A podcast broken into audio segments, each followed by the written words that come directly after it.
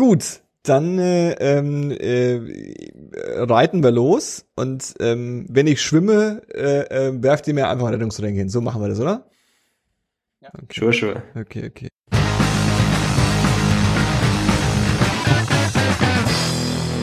Herzlich willkommen bei 1024. Heute, guck mal, Luis, du bist mittlerweile so ans Video gewöhnt, du winkst sogar, wenn es losgeht. Hallo, Luis. Einen wunderschönen guten Abend. Und wer nicht winkt, aber da ist Chriso. Achso, ich soll nicht winken. Sorry, mein Fehler. Ja, schönen guten Abend. Also, wir haben uns auch schon an das Video gewöhnt und so. Wir sind auch schon so, ich merke auch, eure Hintergründe sind schon so ein bisschen jetzt besser inszeniert. Ja, also es ist gut. Es beginnt nach 8 Monaten. Ja. Ja, der Greenspeak ist bestellt. Wir leben ja alle eigentlich in einem Teamspeak-Video, ne? Oder in einem Teams und hier Google Meet-Video oder Google Hangout oder wie auch immer. Meine Einstiegsfrage war eigentlich, oder hast du schon wieder weggestellt, so, was ist dein Geschmack, den du heute in dich reingedampft hast? Reindampfen heißt es, glaube ich, ne? Unterdampfern. Unterdampfern. Ich glaube, es gibt tatsächlich, irgendwas wollte ich wissen. Ich hatte irgend so eine dampfspezifische E-Zigarettenfrage und war dann wirklich so bei dampfer.de oder so. Ne? Das fand ich schon immer so assi. Dass die das Dampfen nennen. Das fand ich schon so, immer so extrem uncool. Das musste doch, ich hatte vor, Jahrzehnten, bin ich zum ersten Mal drauf gestoßen, da war das ein Twitch-Streamer, den ich so, über 2 Ecken kannte. Und dann habe ich mir den ab und zu mal angeguckt und der hat immer so vom Dampfen geredet und hat auch immer so, ich weiß auch nicht, Dampfgang, das hat er nicht gesagt, aber so ein bisschen so, das war so ein bisschen so ein, ey, die Dampfer, ey. Das fand ich schon so immer so assi, dass man das Dampfen nennt. Zu Recht, ja. Chriso, sorry, dass ich unterbreche. Also das ist ja schon so ein elitärer Zirkel, ne? Also es ist ja wie die Freimaurer unter den Zigarettenrauchern so ein bisschen. Die Freidampfer. Die Freidampfer. Das erinnert mich so ein bisschen. Mein Vater hatte früher ein Auto, einen Alfa Romeo. Mhm. Und ich weiß nicht warum, aber aus unerfindlichen Gründen war das unter denen war das so. Wenn man sich sieht auf der Straße und man kommt sich so entgegengefahren, dann gibt man Lichthupe oder hebt die Hand. Alfa-Romeo-Zeichen. Wie ist das Alfa-Romeo-Handzeichen? Das ist einfach ein Kreis. Vom Lenkrad los und dann so. Ja. Ich mich gerade gefragt, ist das so, also ich kenne mich nicht aus, aber ich habe so das Gefühl, so Vapen ist jetzt ja per se nicht so cool wie Rauchen. Naja doch, also Leute, die finden es richtig cool, glaube ich. Schon, ja, klar. Aber ist das schon auch so ein Gemeinschaftsgefüge, wenn man da so einen Vapor sieht und nickt man sich dann da auch so ein bisschen zu mit der Hand an der Gürtelschnalle so? Oh, hi. So der internationale Vape-Gruß, meinst du? Ja. Kann ich dir nicht sagen. Ich vape tatsächlich oder ich rauche relativ selten E-Zigarette. Das ist dann eher so, ein Podcast-Kontext. Oder mal nach einem Bier. Aber ich bin jetzt, also ich gehe damit jetzt nicht spazieren. Echt nicht, ja? Also, okay. Nee, vielleicht ist es mir aber auch einfach noch ein bisschen unangenehm. Aber das ehrt dich, weil ich glaube, unangenehm wäre es mir auch, ey. Oder nichts schlimmer, was ich mir so vorstelle, wenn du in so einen Vaporladen gehen würdest, was du ja nicht tust, weil du dir das ja auch selbst erschließen kannst, aber wenn du dann da so hingehst und dann erklärt dir halt so ein Typ irgendwie, was das Beste an was du da am besten free verstellen musst und Molasse, keine Ahnung, so wie früher beim Dampfshop. Es gibt ja auch so Leute, die packen halt so den Vape-Pen oder die E-Zigarette auch einfach mal im Bus aus und dann so, wenn die bösen Blicke kommen, ist dann so, hä, ich rauch doch gar nicht. Mm. So, ne? Mm. Und das finde ich nicht gut, auf jeden Fall. Um deine Frage zu beantworten, also, Johannes, Zitrone. War das letzte Mal auch Zitrone? Immer noch, okay. Es ist dieselbe Ladung, glaube ich. Das Zeug wird ja... Es ist dieselbe Ladung. Da ist es... Sorry, ich will das jetzt gar nicht so unangenehm aufmachen, aber jetzt steckt man schon drin. Ich kannte auch so Dampfer, die das dann auch so super DIY, so die Flüssigkeit immer so selbst dann gemischt und das darf auf gar keinen Fall ausschütten, weil sonst ätzt es die Hand und den Boden weg und dann stirbst du sofort und so. Also, dass es auch so ein bisschen so gefährlich war. Und auch so ein bisschen eben so dieser DIY-Gedanke, so ich mache das selbst. ja, ich kauf mir nicht so eine Kartusche wie die Loser da draußen. So, ich mach mir ja. Meinst du das Pendant zum Zigarettenstopfen eigentlich? Ja, das ist ja. So ein bisschen. Wir treffen uns heute nicht zum Stopfen, sondern zum Anmischen. Ja. Ja, zum Abfüllen quasi. Zum Anfüllen. Wie gesagt, also ich mache das, also ich bin tatsächlich, ich habe das ja auch immer lange verlacht irgendwie und dachte, okay, wer jetzt aufhören will, der hört einfach auf mit dem Rauchen. Wissen wir alle, ist gar nicht so einfach. Und mein ehemaliger Mitbewohner hat mir das neulich mal so in die Hand gedrückt, nachdem ich meinte, so eigentlich habe ich gar keinen Bock mehr zu rauchen.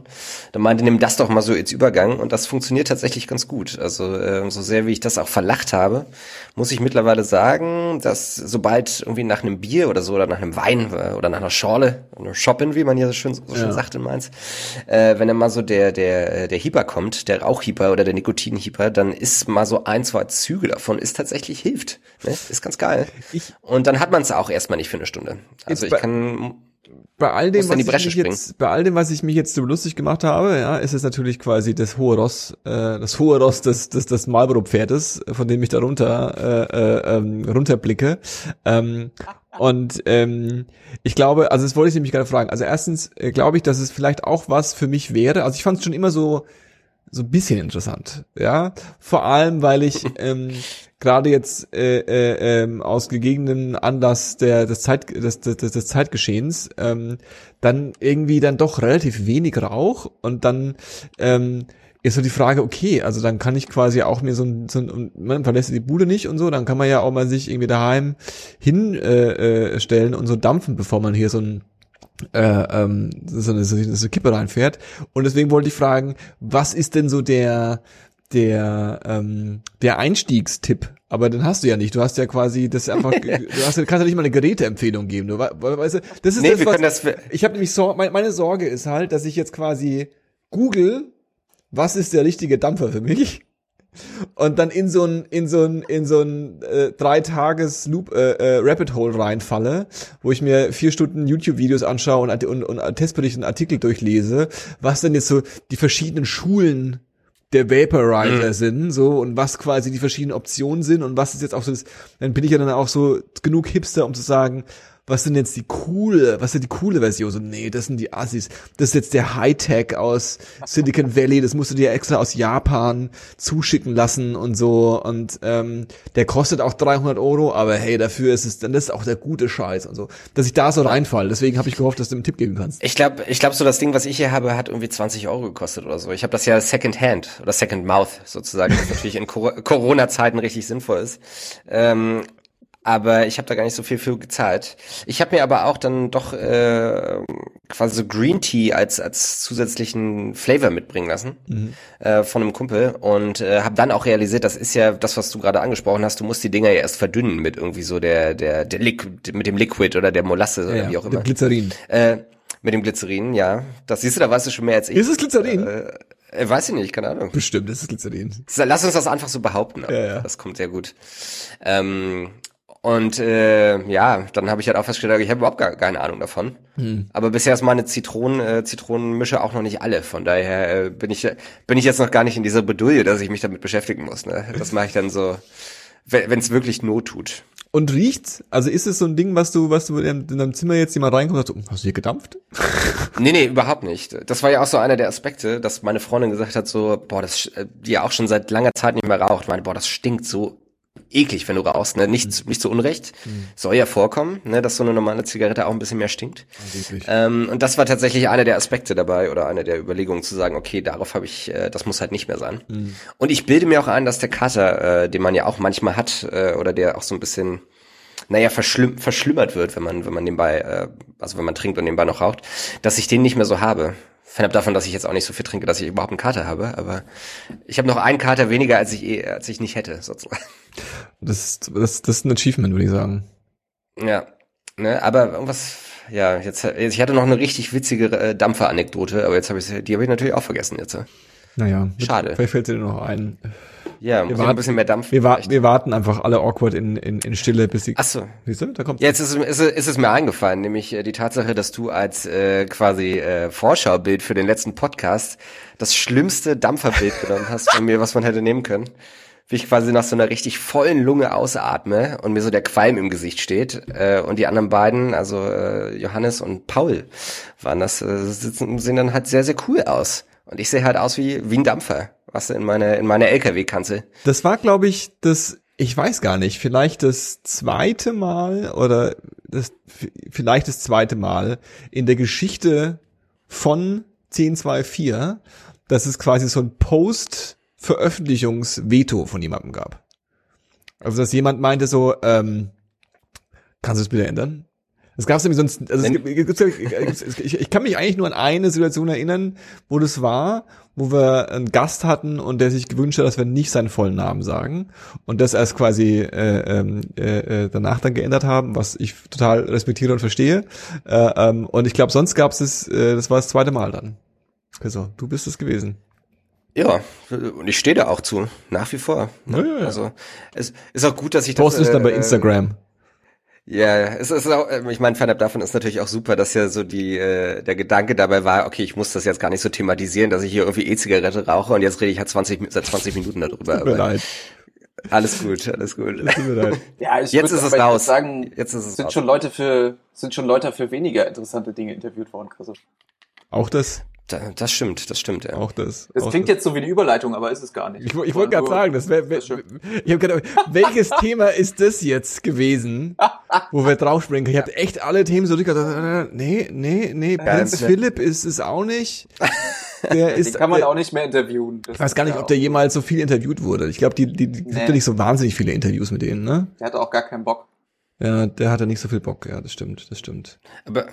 Aber da sind wir ja schon, das ist ja jetzt so, das ist das Enigma, da sind wir jetzt schon in der Überleitung, ne? Also da hat die Überleitung quasi so auch super funktioniert, weil über den wolltest du reden, oder, Louis? Über den alten Prinz Philipp, der leider von uns gegangen ist vor wenigen Tagen. Also erstmal Ruhe in Frieden. Mhm.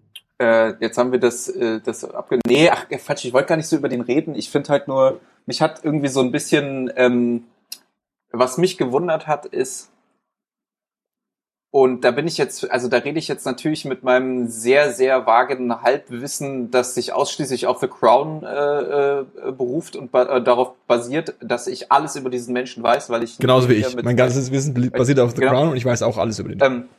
Genau, also, warte mal, jetzt muss ich erstmal kurz richtig hinsetzen. Ich sitze hier an meinem alten Rechner und ich habe hier noch keine bequeme Sitzposition gefunden. Genau. Okay, lass die Zeit. Mich hat nur so ein bisschen gewundert, dass ja er als dieser total loyale Ehemann so dargestellt wurde und hier Tränendrüse, pipapo, bla bla, wie das ja ganz oft bei den Royals halt ist, wenn da jemand stirbt, ist super traurig und alle weinen. Und dass er ja aber trotzdem ja auch jetzt nicht derjenige war, der jetzt wenig auf dem Kerbholz hatte, so. Und das hat mich so ein bisschen gewundert. Das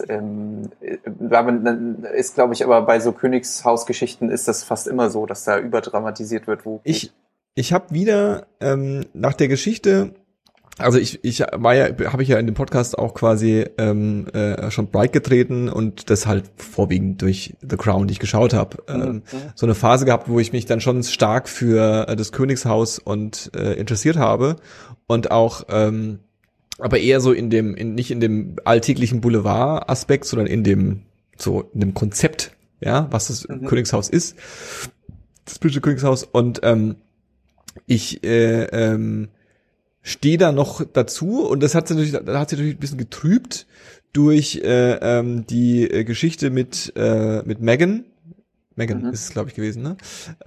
Und den Rassismusvorwürfen, das ist natürlich eine ganz andere Problematik. Aber ich habe dann, als dieser Kollege gestorben ist, ist dann wieder so eine was weiß ich, so eine ARD ZDF-Info-Doku wahrscheinlich gelaufen. Brisant. Nee, es war schon so eine vorbereitete, die liegt schon seit 2 Jahren im Schubfach.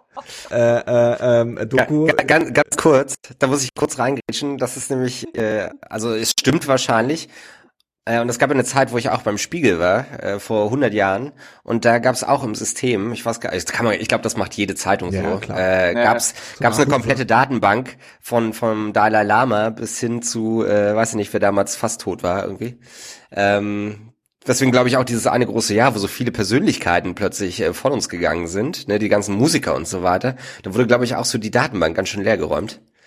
Aber das ist auf jeden Fall, die Doku habe ich gesehen auch, die läuft tatsächlich bei ZDF Info, ja. Ja, genau, das ist auf jeden Fall, das ist noch ein ganz anderes Thema, das ist auf jeden Fall höchst spannend für mich. Ich würde also nicht darüber zu reden, sondern so, ich würde gern mal diese Liste sehen. Und die alle mal lesen und sehen und sagen so, ja stimmt. Vor allem, weil man dann auch so ein bisschen, weil man erfährt ja immer erst, es ist ja auch wichtig, man erfährt ja immer erst von dem Leben von so Leuten, die dann irgendwie mit Paaren 70, Paaren 80 von uns gehen, gerade in noch unserem nicht mehr ganz jungen, aber dann doch noch irgendwie teilweise jungen Alter, erst, was sie so gemacht haben, ne? Also so, und deswegen diese Datenbank ist deswegen interessant, weil dann kann man sich vorher schon Wissen aneignen und kann dann, sobald die sterben, direkt ganz großkotzig sagen, so, ja, der war ja schon so, ne? Also, worauf ich aber hinaus wollte ist, ich habe mir dann diese Doku wieder angeschaut und ich glaube, was man kann die Royals und das Königshaus, ich bin der Letzte, der das irgendwie verteidigt. Also wirklich nicht, ja. Aber was man, glaube ich, schon immer, was ich schon für mich immer so ein bisschen wahrgenommen habe, ist der Kontext, ja. Die sind jetzt beide 100 Jahre alt, mehr oder weniger, ja. Sie ist ein bisschen jünger, aber die sind alle alt, ja. Und die sind quasi am Start seit dem Zweiten Weltkrieg. Mehr oder weniger, ja.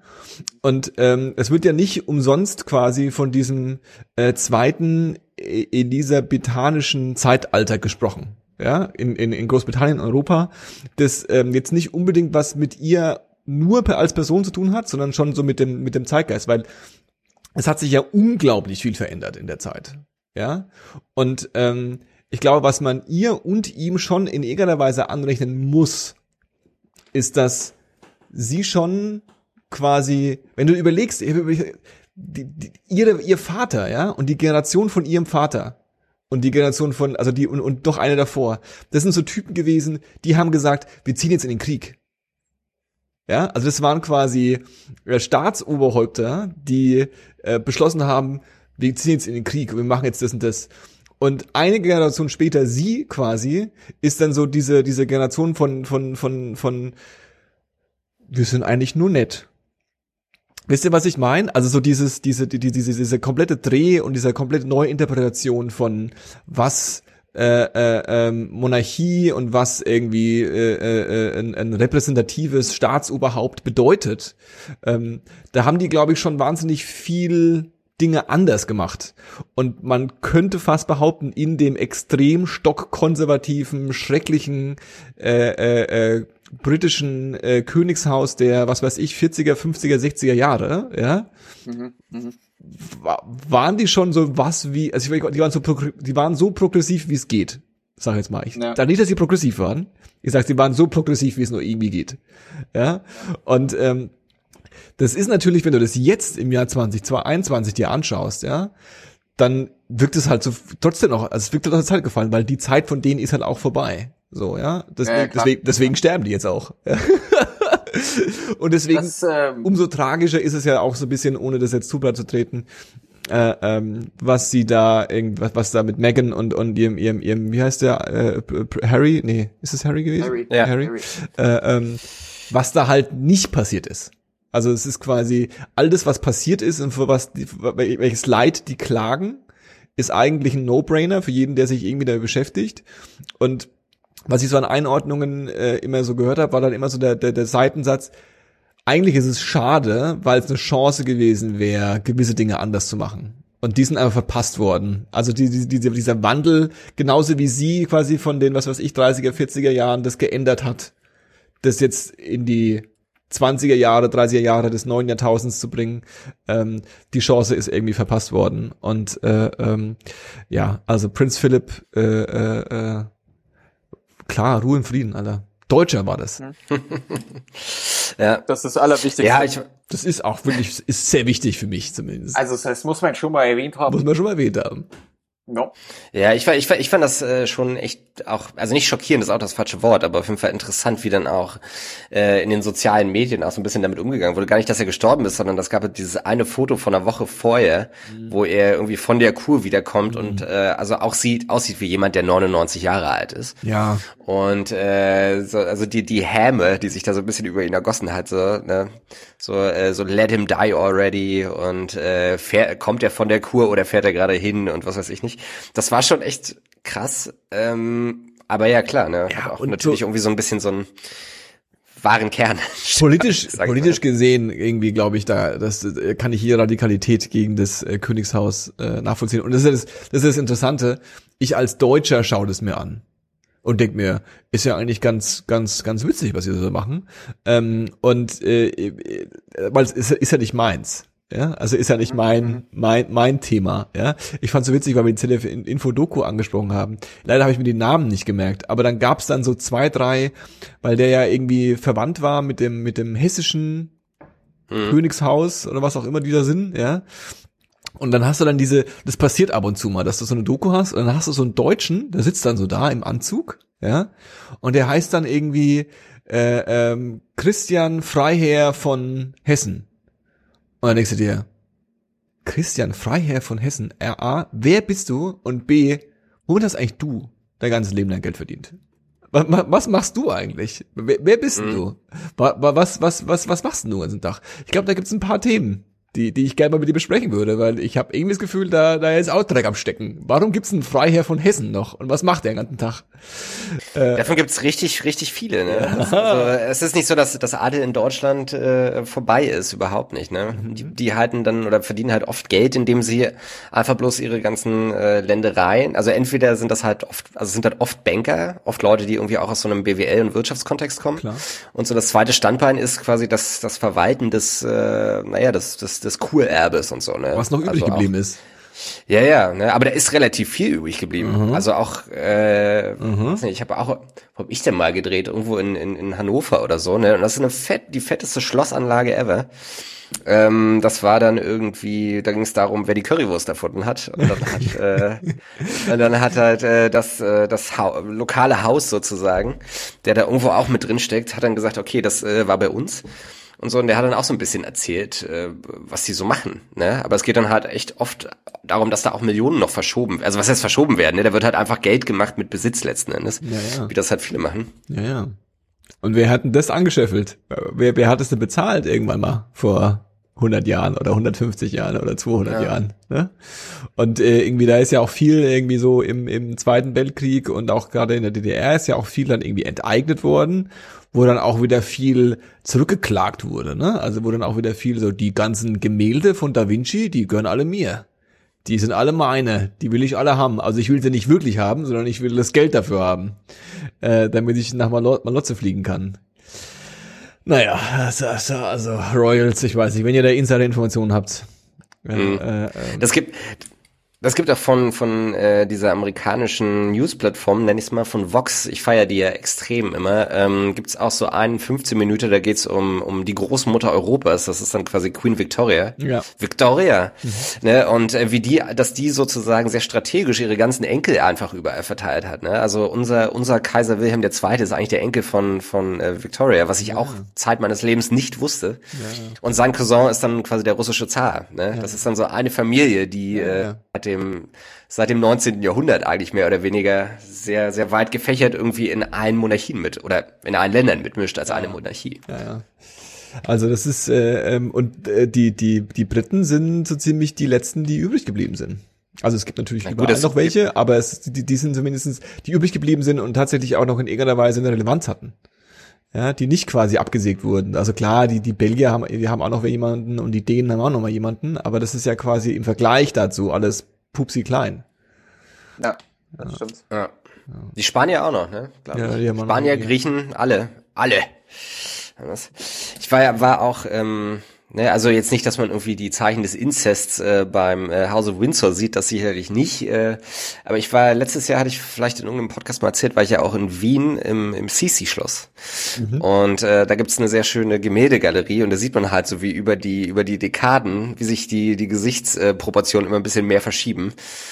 Und dann landest du halt irgendwann so nach 250 Jahren 100% Inzest, landest du halt irgendwie bei dem letzten quasi, bei dem letzten König, der dann aber auch erst mit 8, 9 Jahren sprechen und laufen gelernt hat. Mhm. Ne? Und dann da ist dann halt nicht mehr viel passiert dann letzten Endes. Ne? Mhm. Ah, der Genpool dünn. Aha. Ja, der wie sagt man, der Stammbaum, ein Kreis. Aha, aha.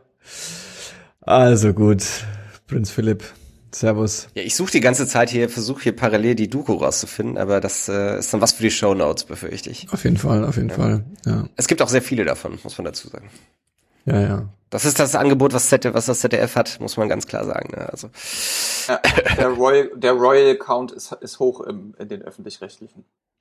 Ja, die Deutschen stehen, also das ist ja das Interessante daran, ne? Das glaube ich, also das ist jetzt auch nur so anekdotisch von mir, aber ich glaube, gerade die Deutschen fanden die britische Monarchie auch ziemlich geil. Meine Großmutter, hat ja, das habe ich auch erst relativ spät erfahren, die war großer Fan von der Queen und weil die ungefähr gleich alt waren. Und meine Großmutter hat auch ihre erste Tochter, meine Mutter, Elisabeth genannt, quasi nach der, also so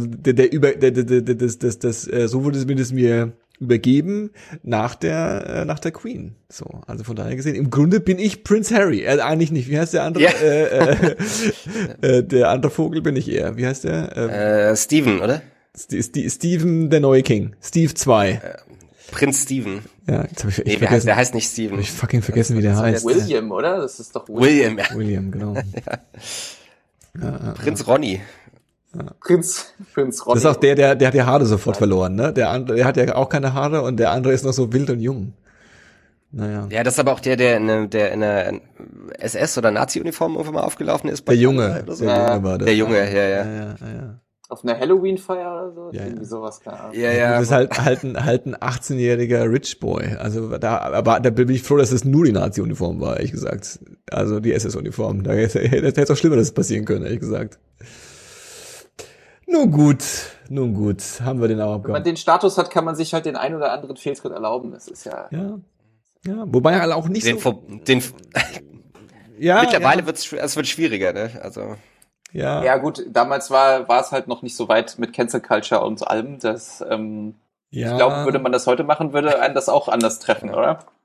Ja, das auch. Aber auf der einen Seite hast du natürlich recht. Da ist auch viel Infrastruktur darum, die quasi dafür sorgt, dass nicht alle Peinlichkeiten an die Öffentlichkeit geraten. Auf der anderen Seite ist da auch viel Infrastruktur, dass nicht so viel Peinlichkeiten passieren. Also ich glaube, da ist auch der Daumen drauf. Also da hast du Leute, die auf dich aufpassen und die passen wirklich auf dich auf. Mhm. Weil die nicht dir dienen, sondern weil du nicht der Chef bist. Du bist nicht irgendwie der bezahlt, sondern du bist ja nicht Drake quasi, sondern du bist irgendwie, die arbeiten dann für the company, wie Prinz Philipp genannt hat, für die Krone. Ja. Nur gut. Chris, du wolltest über meine adlige Verwandtschaft sprechen. Über deine adlige Verwandtschaft wolltest du sprechen. Na, nicht adlig nicht, aber zumindest Verwandtschaft. Ich habe halt vor nicht allzu langer Zeit so ganz alte Fotos von meinen Vorfahren quasi ausgegraben. Und es gibt halt so ein ganz cooles Bild von meiner Urgroßmutter, 1919, glaube ich. Das ist alles nicht so richtig klar. Und dazu, das ist der zweite Teil der Geschichte, das gibt so eine Internetseite und die nennt sich MyHeritage und die hat jetzt auch Deepfakes für sich entdeckt. Also Deepfakes, falls man das nicht kennt, das ist ja das quasi auch wie sagt man das, auf Videoaufnahmen fremde Gesichter montiert werden. Ja, genau. Das sind im Grunde Deep Learning Algorithmen, also so algorithmische Programme, ja, die können dann gewisse Dinge tun und gerade bei Deepfakes geht es viel darum, dass man quasi Audio, Video und Bild faked. So dass man Betrachter denkt, das ist echt, das ist jetzt das Gesicht von Chriso in was weiß ich, in Mission Impossible drin, das ist ja komisch. Ja, genau. Das wird halt auch oft für Pornos gemacht, ne? Deswegen hatte ich ein bisschen überlegt, wie kriege ich da deswegen habe ich es gewusst, ja. Ich komme jetzt. Deswegen kenne ich das. Die Kategorie ist mir dann doch sehr bekannt. Das ist eine meiner Lieblingskategorien. Genau.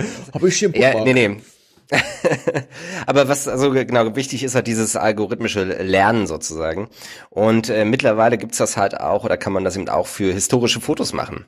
Ne? Und das heißt, man sendet halt zu MyHeritage, also man meldet sich da an. Und es ist sicherlich ein bisschen fraglich, was mit den Daten passiert und mit den Bildern, die dort quasi so landen. Also das muss man echt mit so einem riesigen Sternchen dazu sagen.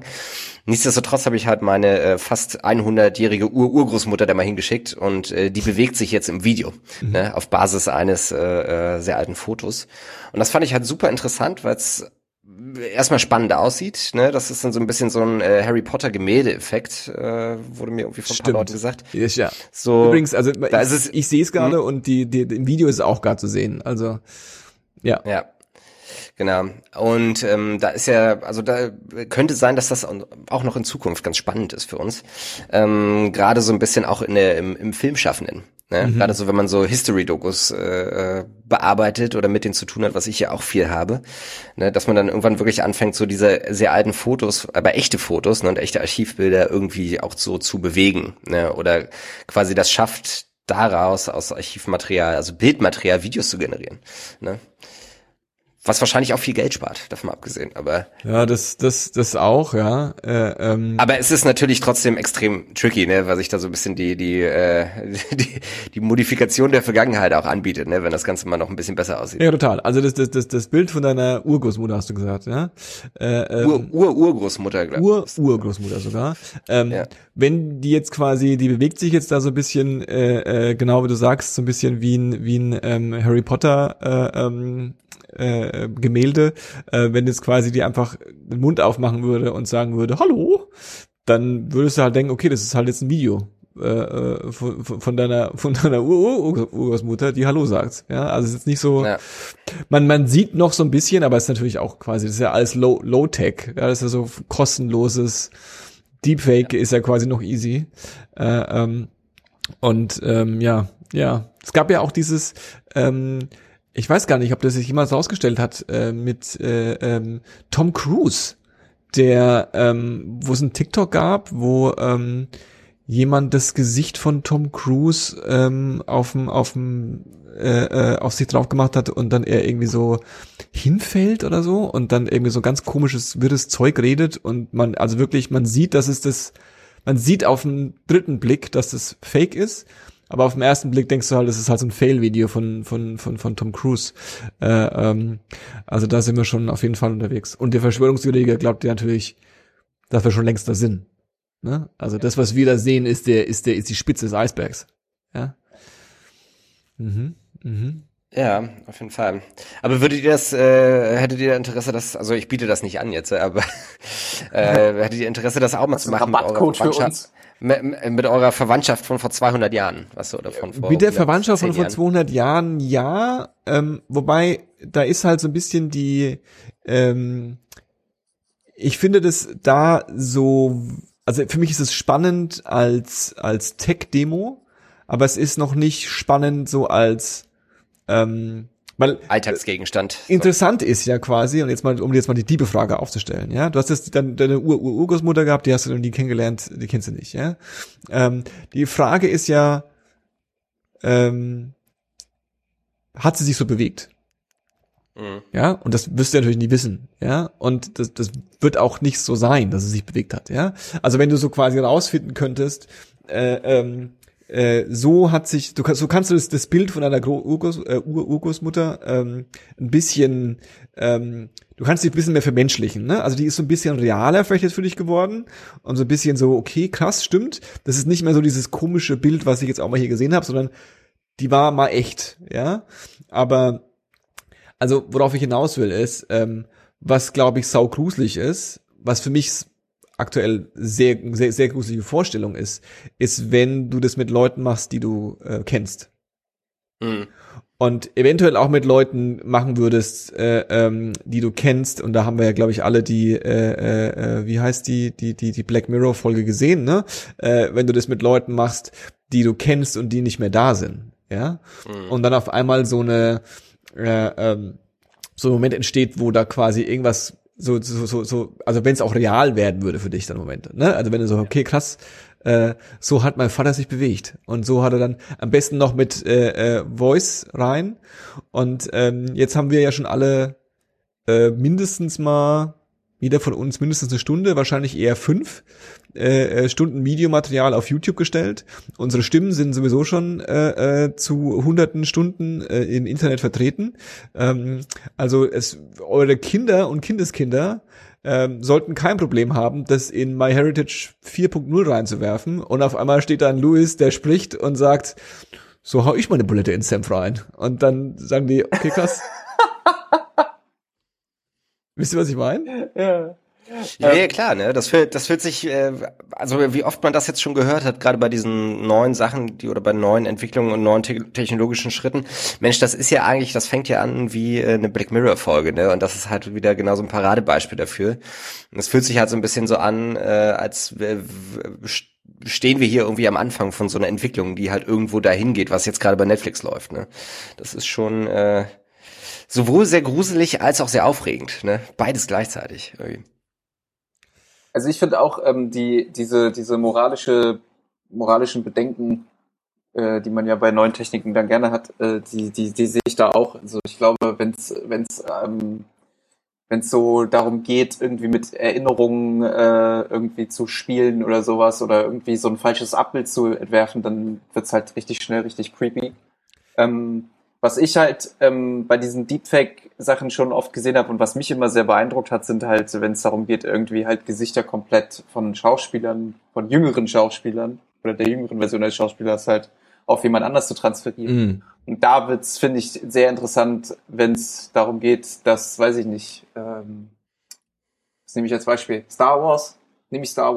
Ja. Irgendwie, wenn Luke Skywalker halt als junger Skywalker irgendwo auftauchen soll, dass das mit Deepfake natürlich richtig gut funktioniert, so.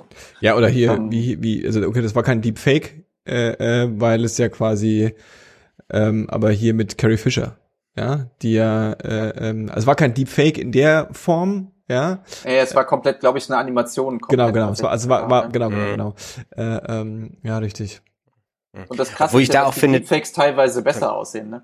Mhm. Also aber das sehe ich gar nicht so. Ich habe immer noch das Gefühl, dass die Sachen, also das ist ja dieses Uncanny Valley, was du hast, ne? Das ist ja so dieser Begriff dafür, dass so künstliche Sachen, also ob das jetzt nur CGI ist oder halt irgendwie Deepfakes oder wie auch immer, also alles, was so ein bisschen computergeneriert ist, dass am Ende immer noch irgendwas off ist, ne? Ja. Also du kaufst der Sache nicht zu 100% ab, dass sie dass sie echt ist einfach, ne?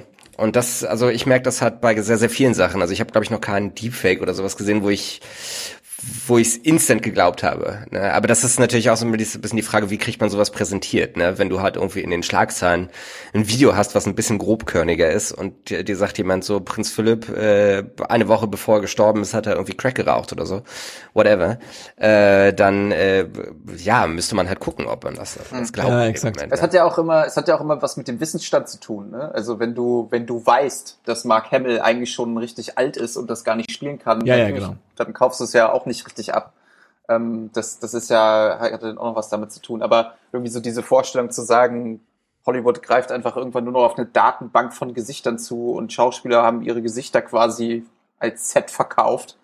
Die finde ich dann da schon ziemlich interessant dran, muss ich sagen. Ja. Ja, und für das andere, klar, ich meine, so dieser ganze, sorry Johannes, wenn ich so an sowas denke, was es mal gab, hier so digitale Bilderrahmen oder so ein Kram, so Sachen, die irgendwie Leute sich dann irgendwie mal hingestellt haben und dann verschwindet es nach 2 Wochen wieder in der Versenkung.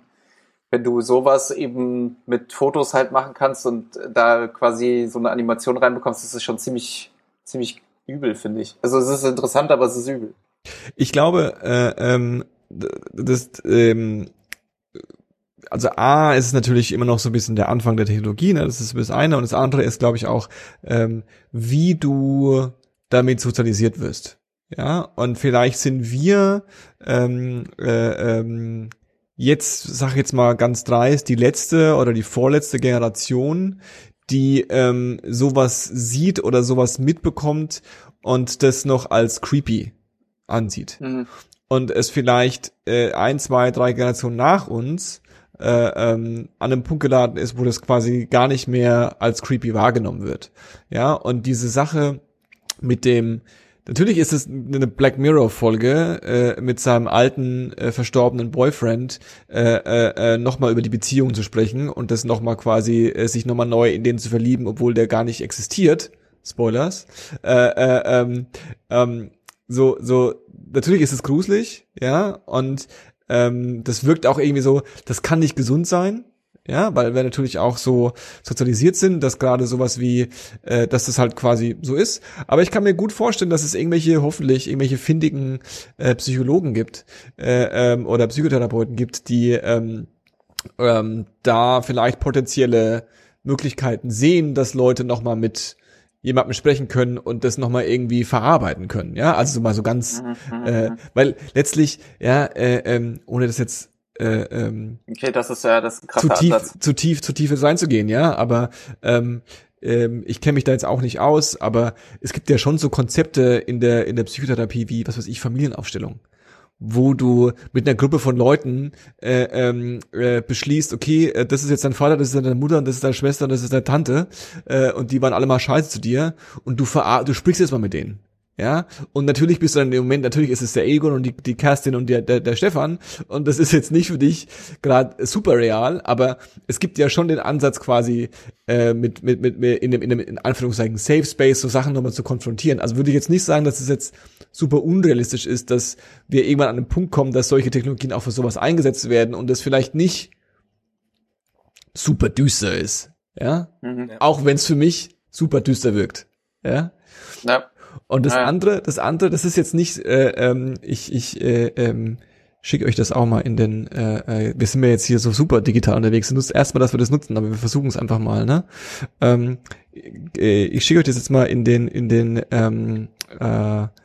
Chat, und eine andere Sache, die ich in den letzten Wochen irgendwie, stark verfolgt habe, ist, Twitch.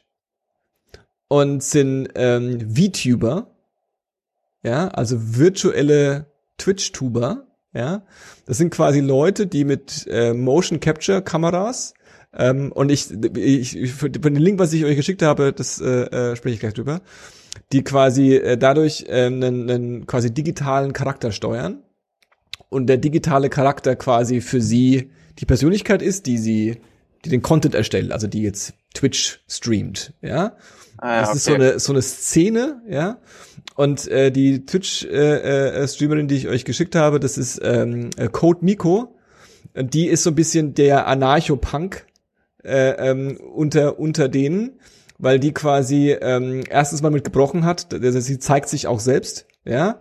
Und sie hat ich bin ein großer Fan von der. Es gibt so zwei Aspekte von ihr. Einmal die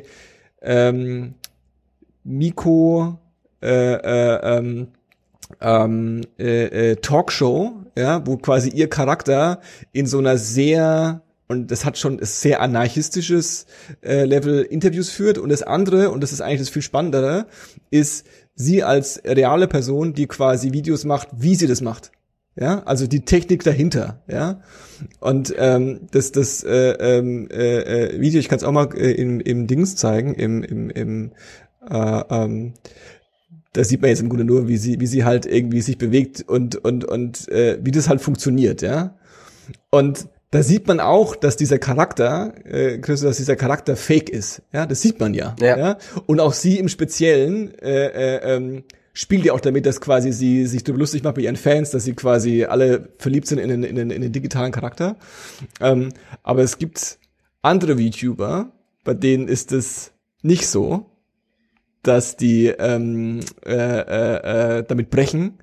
Und ich glaube, da gibt's schon Leute, haben eine komische Beziehung zu diesen digitalen Charakteren. Ja, gut, es hat auch was mit Manga und Anime zu tun und so, aber weil die halt real sind, die reagieren auf dich, ne? Die winken halt und sagen deinen Namen, wenn du im Chat subscribest.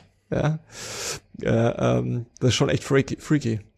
Ja, das geht ja dann schon fast in so eine so eine Avatar-Richtung, ne? Oder wie sowas wie, wie hieß der Film? Ready Player One oder so? Ja, Ready Player One, genau.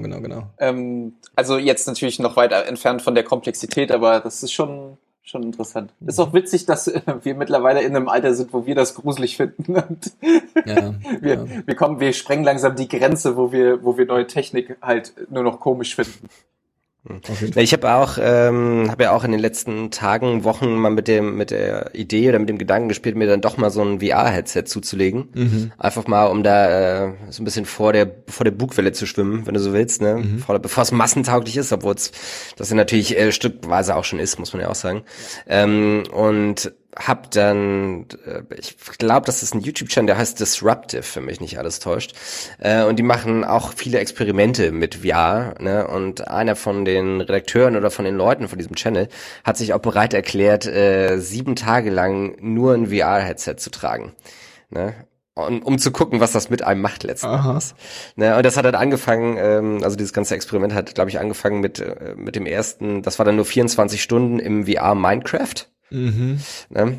Und das war wohl schon grenzwertig, und danach hat er halt angefangen, quasi alles, also eine Woche lang quasi komplett die ganze VR-Welt auszutesten.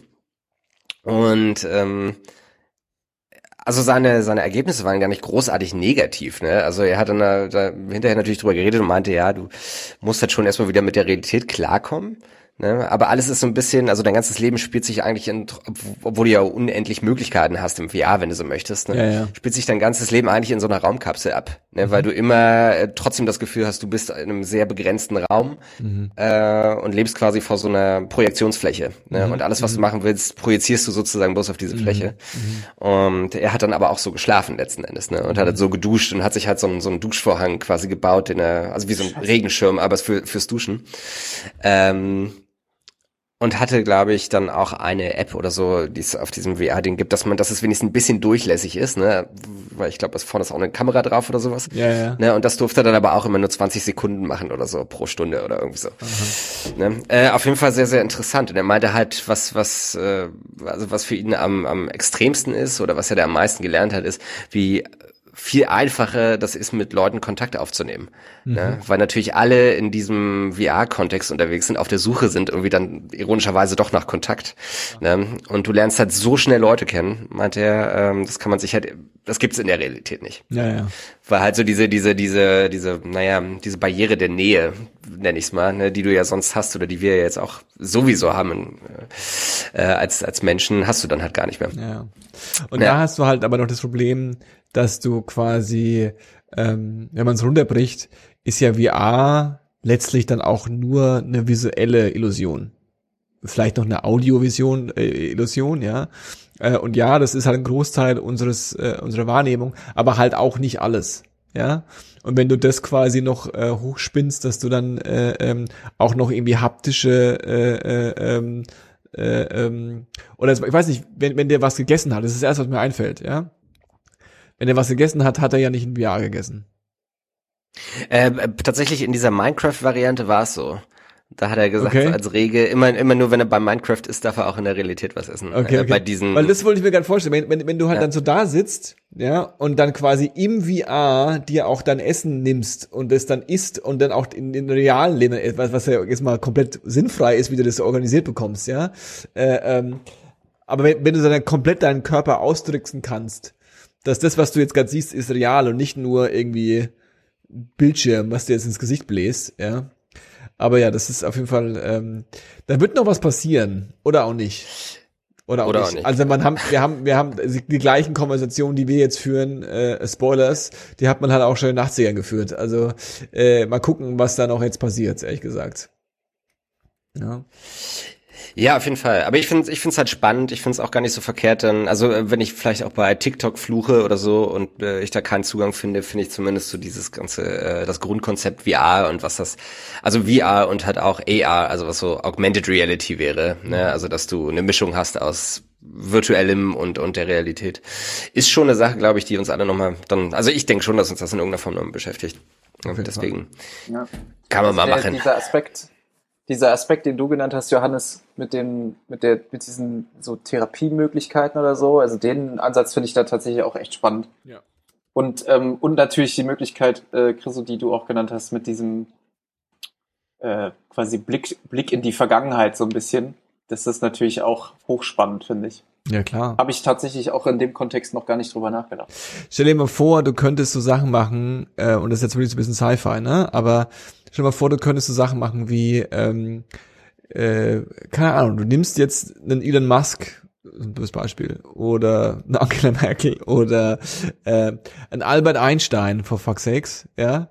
Und du könntest den quasi, und da sind wir bei den Fakes, ja, nicht bei der VR, sondern bei den Fakes, du könntest den so gut simulieren, dass du ein relativ realistisches Gespräch mit ihm führen könntest, ja? Dann könntest du halt, so blöd es klingt, und ich weiß das jetzt ein bisschen, aber bear with me, ich glaube, Paul beißt in den Tisch, weil er natürlich weiß, dass es nicht so einfach ist mit dem Schlausein. Aber du könntest das machen, ja. Dann könntest du jedem Physikstudenten quasi Albert Einstein nebenhin setzen und der könnte mit Albert Einstein diskutieren und Fragen stellen. Wisst ihr, was ich meine so? Und das wäre schon crazy, ja. Also das wäre abgefahren, wenn du sowas hinbekommen würdest.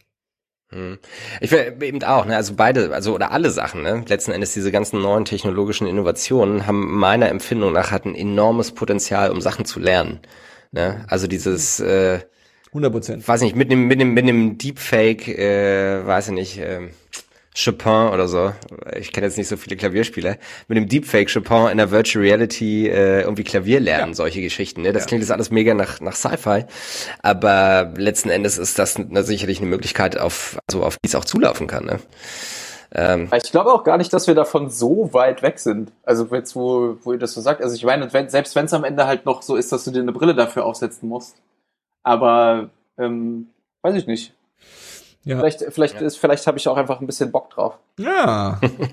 Ja, ich meine, so eine Sache, die bei mir so hängen geblieben ist, also Skyrim, das kennt man noch, ne? Das Rollenspiel, das Computerrollenspiel. Und das war ja damals auch so ein bisschen so eine Offenbarung, wo man dann gesagt hat, boah, also war zumindest bei mir so, ne? Das ist ja jetzt auch schon 10 Jahre her oder so. Und das gibt's halt mittlerweile auch als VR-Version. Das ist wohl noch ziemlich scheiße. Das muss man dazu auch sagen. Aber im Kern ist es das, was man damals eigentlich schon wollte, ne? So dieses, so Full Immersion, ne? So weit wie es halt möglich ist, letzten Endes. Und da einfach diese Abenteuer in Anführungszeichen so hautnah erleben. Also, ne? Who knows? Also wenn sich jemand von den Zuhörern so ein Ding mal holt und mir sagt, ob sich das lohnt, dann wäre ich äußerst dankbar dafür. Oder mir es schickt, wenn ihr nicht mehr damit hantieren wollt. Das ist auch eine Option. Ja. Kommt noch alles. Ich sag dir Bescheid, wenn es hier in der Kiste bei mir im Hausflur bei den zu verschenken Sachen liegt. Dann nehme ich es für dich raus. Danke. Sehr gut, sehr gut. Kein Problem. Wollen wir schon zum gemütlichen Teil übersteigen oder wollen wir noch gerne kommen, oder? Jetzt haben wir es gut abgefuckt. Können wir machen, klar. Die Sachen, die wir rumstehen haben, die nehmen wir das nächste Mal. Ich wähle aus Louis. Ah je. Louis, du bist dran. Was hörst du gerade so? Bitte antworte. Also, ich empfehle einfach mal 2 Sachen, die haben auch was mit Hören zu tun. Okay. Doch. Ich empfehle erstmal den Podcast 11 Leben. Mhm. Das ist ein Podcast, der sich mit dem Wirken und Schaffen von Uli Hoeneß beschäftigt. Okay. Und dabei aber ganz nebenbei auch noch quasi die deutsche Fußballgeschichte aufarbeitet und begleitet. Das Ganze wird gemacht von dem Schöpfer und ins Lebenrufer des Rasenfunks, Max Jakob Ost, den ich ja, vielleicht den Rasenfunk habe ich, glaube ich, hier an der einen oder anderen Stelle auch schon gedroppt. Und das ist ein Projekt, was im Prinzip ist wie eine echt krass aufbereitete Reportage, wenn man so will, in mehreren Teilen. Die ist auch noch nicht abgeschlossen. Fängt an mit der Geburt von Uli Hoeneß und arbeitet sich quasi durch die Geschichte dieses Mannes, den man lieben und hassen kann. Mhm. Ich lasse jetzt mal dahingestellt, was ich zu diesem Menschen finde oder wie ich zu ihm stehe. Darum geht es auch, glaube ich, nicht. Es geht eigentlich darum, dass dieser Podcast verdammt gut ist, dass der unfassbar gut recherchiert ist, wirklich auch gut aufbereitet ist und dass der sehr, sehr hörenswert ist. Da gibt es dann, die Folgenlängen schwanken so von 45 Minuten bis 2 Stunden. Also das ist ordentlich Hörfutter und der ist, wie gesagt, noch nicht abgeschlossen. Und die Folgen erscheinen auch gerade eher unregelmäßig, weil sich halt, weil dieser ganze Podcast so einen krassen Bass hervorgerufen hat, dass sich da anscheinend viel im Hintergrund tut. Mhm. Und so auch immer noch im Raum steht und bisher noch nicht klar ist, ob Uli Hoeneß tatsächlich selbst bei diesem Podcast auch als Interviewpartner zur Verfügung stand. Das ist so ein bisschen der Overall-Cliffhanger, der das Ganze so begleitet. Und das ist wirklich, wirklich, wirklich richtig gut. Wer auch immer nur ein bisschen was mit Fußball anfangen kann oder ein Interesse an vielleicht ein Stück Zeitgeschichte hat. Das klingt für mich sogar ziemlich interessant, ehrlich gesagt. Der möge sich diesen Podcast unbedingt zu Gemüte führen. Ich höre gerade alle Folgen, die erschienen sind, gerade ein zweites Mal, okay. Weil es wirklich auch einfach krass viel Info ist und wirklich auch viele sehr, sehr gute Interviewpartner da sind. Also fast alles, was im Fußball Rang und Namen hat, macht in diesem Podcast auch irgendwie mit. Außer die es mit Uli Hoeneß nicht so haben, die machen nicht mit. Genau, also das ist auf jeden Fall eine sehr, sehr dringende Empfehlung, sich diesen Podcast anzuhören. Das ist großartig. Geile Empfehlung. Meine zweite Empfehlung ist so eine ironische Empfehlung. Ach komm. Weil, was? Ach komm? Erzähl. Ja, ich find's auch ein bisschen geil. Na also. Aber es ist halt auch. Es ist ein Safe Space hier. Du kannst auch. Das ist ein Safe Space. Ja, wir sind hier ganz alleine. Hier gibt's keine Guilty Pleasures. Hier gibt's nur Pleasures. Pass auf, ich bin ja Fan da, also ich habe einen Fernseher. Mhm. Und ich zapp da halt nicht nur durch die gängigen Programme, sondern auch so durch die weiter hinten sind. Und da kommt dann irgendwann immer Kabel 1 Doku. Mhm.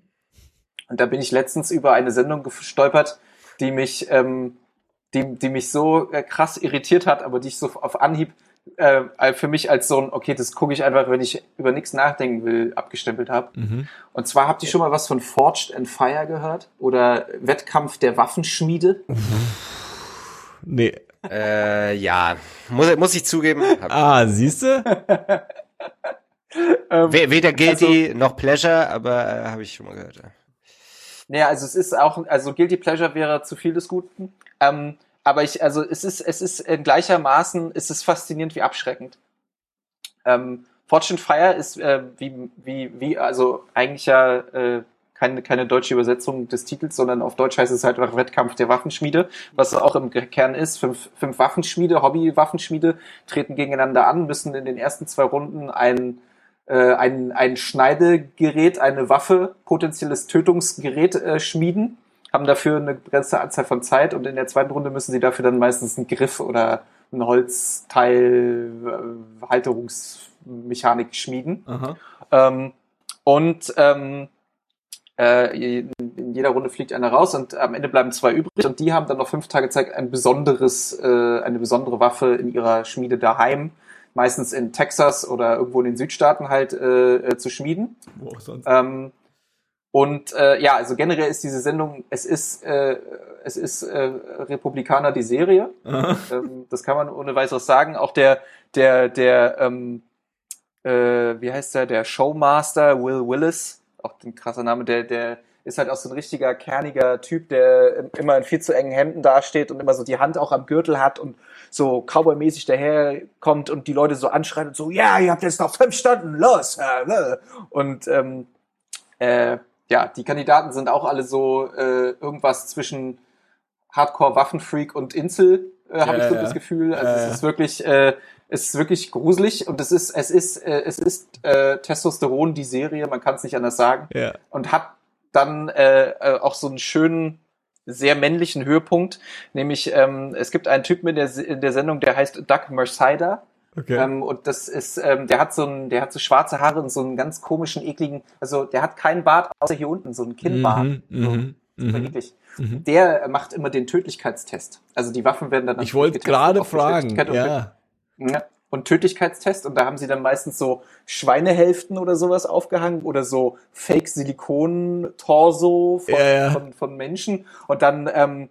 geht dann dieser Doug Mercider, steht dann immer da und freut sich schon so und du siehst schon in seinem Gesicht so, geil, jetzt darf ich hier gleich ein bisschen schlitzen und so. Und dann fragt er immer die Kandidaten so, are you ready? Und so, yes, ready, sir. Und dann nimmt er die Waffe und dann tänzelt der immer in so einer geilen Akrobatennummer so um diese Sachen herum und schlitzt dann diese Leute auf und steht dann so da und dann... Die Schweine helfen nicht, die Leute. Fazit. Das wäre auch geil, wenn am Schluss der Waffenschmied mit seiner eigenen Waffe aufgeschlitzt wird. Das Finale. Das wäre ziemlich ironisch, ja. Die Verlierer. Und seine Signature Line ist halt, wenn dann die Waffe quasi den Test bestanden hat, dann steht er immer so da und lächelt so ganz verschmitzt und so ein bisschen freundlich und sagt dann so, it will kill. Und das ist so sein Move so quasi. Und ihr merkt, cool. Es ist eine fragwürdige Sendung, die aber einen ganz komischen Unterhaltung. Die juckt bei dir was. Da ja, irgendwo kitzelt auch, was bei dir. Ja, und ich will auch gar nicht wissen, was es ist. Wenn ihr Psychologen seid und wisst, was es ist, sagt's mir nicht. Das will ich nicht wissen. Aber wollte ich hier mal erwähnt haben. Ich glaube, so ein Virtual Reality Headset mit so einer ultrarealistischen Kampfsimulation wäre vielleicht auch was für dich, so als therapeutische Maßnahme. Nee, ich glaube nicht. Es ist halt auch geil, es gibt halt, bei YouTube gibt es davon so die besten Kill-Tests sozusagen, und da gab es so ein Halloween-Special, wo dann Dark Messiah auch mit so einer Henkersmütze auch so reinkommt und dann so Sensen getestet hat und so. Also, irgendwas zwischen lustig, weird und total krank. Okay, geil. Ich finde das auch so geil, dass halt diese Formate, ne, wir lassen Leute gegeneinander antreten, in irgendeiner Disziplin, dass das halt so sich komplett durch alle Disziplinen durchzieht, ja. Ne? Das hat mal so angefangen mit so Kochshows, dann war es irgendwie, was wir beim letzten Mal hatten, diese Amy Poehler Bastel-Show. Ja, genau. Und das gibt irgendwie, und ich glaube irgendwo bei Netflix gibt's das auch, das ist so Blown in Fire oder sowas, ne? Glasbläser. Ja, genau. Ja, ne? Stimmt, wo man das großartige Wortspiel The Blowjob vielleicht so ein bisschen verdattelt hat, hätte man machen können, womöglich. Aber das lässt sich tatsächlich hier auf jede Formel irgendwie raufpressen. Ne? So, ist schon geil. Ja, aber habe ich auf jeden Fall Lust drauf. Ich glaube, da gucke ich mir die besten 20 Kills an. Okay, so. Und hast du noch zu empfehlen? Nicht sowas Martialisches, diesmal leider, auch keine Wettbewerbsshow, aber was ich tatsächlich durchaus lieb gewonnen habe in den letzten 2 Wochen, und es tut mir fast leid, das so zu sagen, das ist aber der Baywatch Berlin Podcast mit Klaas Häufer-Umlauf und den beiden anderen Jungs. Wieder. Kannst du hier mit Paul zusammentun. Ist Paul auch so ein... Paul ist großer Fan. Er hat auch Baywatch Berlin ein T-Shirt und ein Baywatch Berlin, so eine Mütze hat er nicht. Aber ich ein Tattoo. Ein Tattoo. Schönes Glas auf der Umlauf-Tattoo. Für die das jetzt nicht kennen, ne, das ist halt irgendwie auch so der Podcast von Klaas Häufer-Umlauf, von Jakob Lund und dem Dritten im Bunde. Ich glaube, Thomas Schmidt. Ganz im Gegensatz zu Tommy Schmidt von Gemischtes Hack, von dem anderen Podcast, den alle hypen immer. Und ich finde ihn durchaus unterhaltsam, hätte ich nicht gedacht. Ich sehe auch so die Machwerke von Joko und Klaas nicht immer super positiv, wenn ich ehrlich bin. Aber die sind alle nicht dumm, sagen wir es mal so, die sind unterhaltsam. Man nimmt überraschenderweise auch was mit, ein bisschen wie bei uns eigentlich, ne? Also es wird sich auch immer über Aktuelles unterhalten aus Politik, Gesellschaft und Entertainment, wenn man so möchte. Und das Ganze mit irgendwie so einer ganz witzigen Note. Dann, das muss man also auch jemandem wie Klaas Häufer-Umlauf lassen. Der kann auch über nichts sehr lange reden, ne? Und das ist trotzdem unglaublich unterhaltsam. Und die beiden anderen machen das, wie sie das auch in dieser ProSieben Late-Night-Show machen, oder zumindest der eine macht, die sind so ein bisschen so die Stichwortgeber, ne, und haben halt auch so ihre eigenen Marotten, Macken und sind auch durchaus ganz sympathisch. Also falls man da mal so einen Eindruck kriegen will, das gibt, glaube ich, dieses eine Berlin Late-Night-Video von der Weinmesse, was man so kennt, ne, wo sie sich dann wir fahren zu einer Weinmesse zusammen, vor 2 Jahren oder so, und betrinken sich dann, wie man das eben so macht auf so einer Messe. Und das natürlich, je mehr quasi das Niveau sinkt, desto witziger wird's dann letzten Endes auch. Ne, und das ist auch so ein bisschen die Erfolgsformel von diesem Podcast, würde ich sagen. Ne, ansonsten, ich habe gerade geguckt, ich höre eigentlich nur noch das. Ne, ich höre gar nicht mehr so viel Musik. Ist okay. Ich höre nur noch das. Mehr wird's nicht bei mir. Aber es gibt noch eine Netflix-Show, die ich auf jeden Fall empfehlen möchte. Das nennt sich The Serpent oder die Schlange. Mhm. Da geht's um, Serienkiller läuft immer gut bei Netflix. Und auch diese Serie spielt in den 70ern und basiert auf einem, ich glaube sogar noch lebenden Serienmörder, der sich die Hippies auf dem Hippie-Trail vorknüpft. Also der Hippie-Trail, für die, die es nicht wissen, das ist so Thailand, die Ecke, Kambodscha, Laos, so was heute sozusagen die Backpacker-Route ist. Und vergiftet die der Reihe nach und nimmt die aus und klaut die Passports und so weiter. Und da haben die eine ganz coole Serie, eigentlich glaube ich im Original auch eine BBC-Co-Produktion oder sogar eine Vollproduktion von der BBC zu Netflix geholt. Und in so Zeiten, wo man vielleicht nicht so viel reist, ist das tatsächlich ganz cool, um sich mal so ein bisschen wegzuträumen. Fernab von diesen Serienmörder-Fantasien vielleicht. Aber zumindest auf einer rein bildlichen Ebene ist es echt ganz, ganz ansehnlich. Und kann ich empfehlen. Kann man mal reinschauen. Geil. Danke für die Empfehlung. Und Johannes, was hast du denn heute in petto? Ich habe auch zwei Empfehlungen. Erstens mal das neue Musikalbum der meiner Lieblingsboyband Brockhampton. Roadrunner nennt sich das Album. Muss ich heute an dich denken, habe ich gesehen. Letzte Woche Freitag rausgekommen.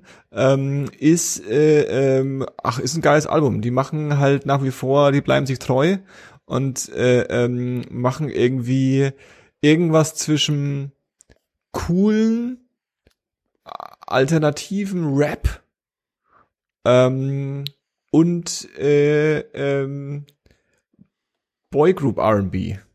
Irgendwo dazwischen drin sind die immer unterwegs. Und das machen sie mit sehr viel Mut und Skill. Und das ist ein gutes Album. Ich habe das erste Mal reingehört und dann war so ein bisschen so, kennt ihr das, wenn man so Künstler feiert und dann so die Alben von denen quasi schon alle rauf und runter gehört hat und so die schon alle kennt, dann ist es immer so ein komisches Gefühl, das erste Mal das neue Werk zu hören, weil einem so die Songs noch nicht so nah sind, Also das ist so ein bisschen so, da fehlt so, die Ohrwürmer fehlen so. Und das war da ähnlich, aber jetzt habe ich es mittlerweile schon ein paar Dutzend Mal gehört. Und mittlerweile macht's ein bisschen mehr Sinn für mich und ist einfach eine Empfehlung. Es passt auch jetzt so ein bisschen in die leichte Frühlingszeit. Das ist auch mal ein bisschen gut. Es ist auch mehr gute Laune als auf dem letzten Album. Es war ja dann schon sehr dramatisch teilweise.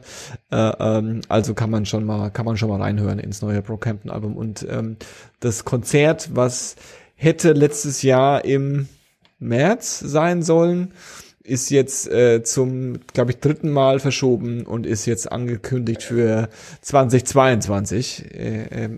Und die Karten behalten ihre Gültigkeit, von daher gesehen. Mal sehen, vielleicht klappt's doch noch mal irgendwann. Und die zweite Empfehlung ist eine Serie.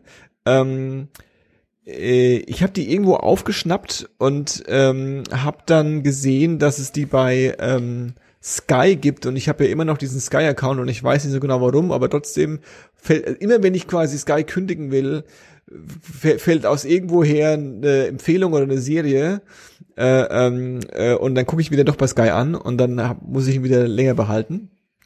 Die Serie nennt sich Search Party. Habt ihr von dem mal gehört? Vielleicht durch Zufall? Nee. Ja, der Name sagt mir was, aber. Das ist, die Hauptdarstellerin ist auch, die ist bekannt, die kennt man, ich kannte die vor allem aus Arrested Development, da spielt die Cousine, also die kleine Cousine quasi, in der der Sohn vom Hauptdarsteller irgendwie verknallt ist. Und die Serie, ich kann nicht so wahnsinnig viel vom Plot erzählen, weil das tatsächlich sehr viele Wendungen nimmt. Aber das Setup ist quasi, du hast so eine Gruppe von, ich glaube, 4 Freunden, und die, so New Yorker, so weiße New Yorker Hipster.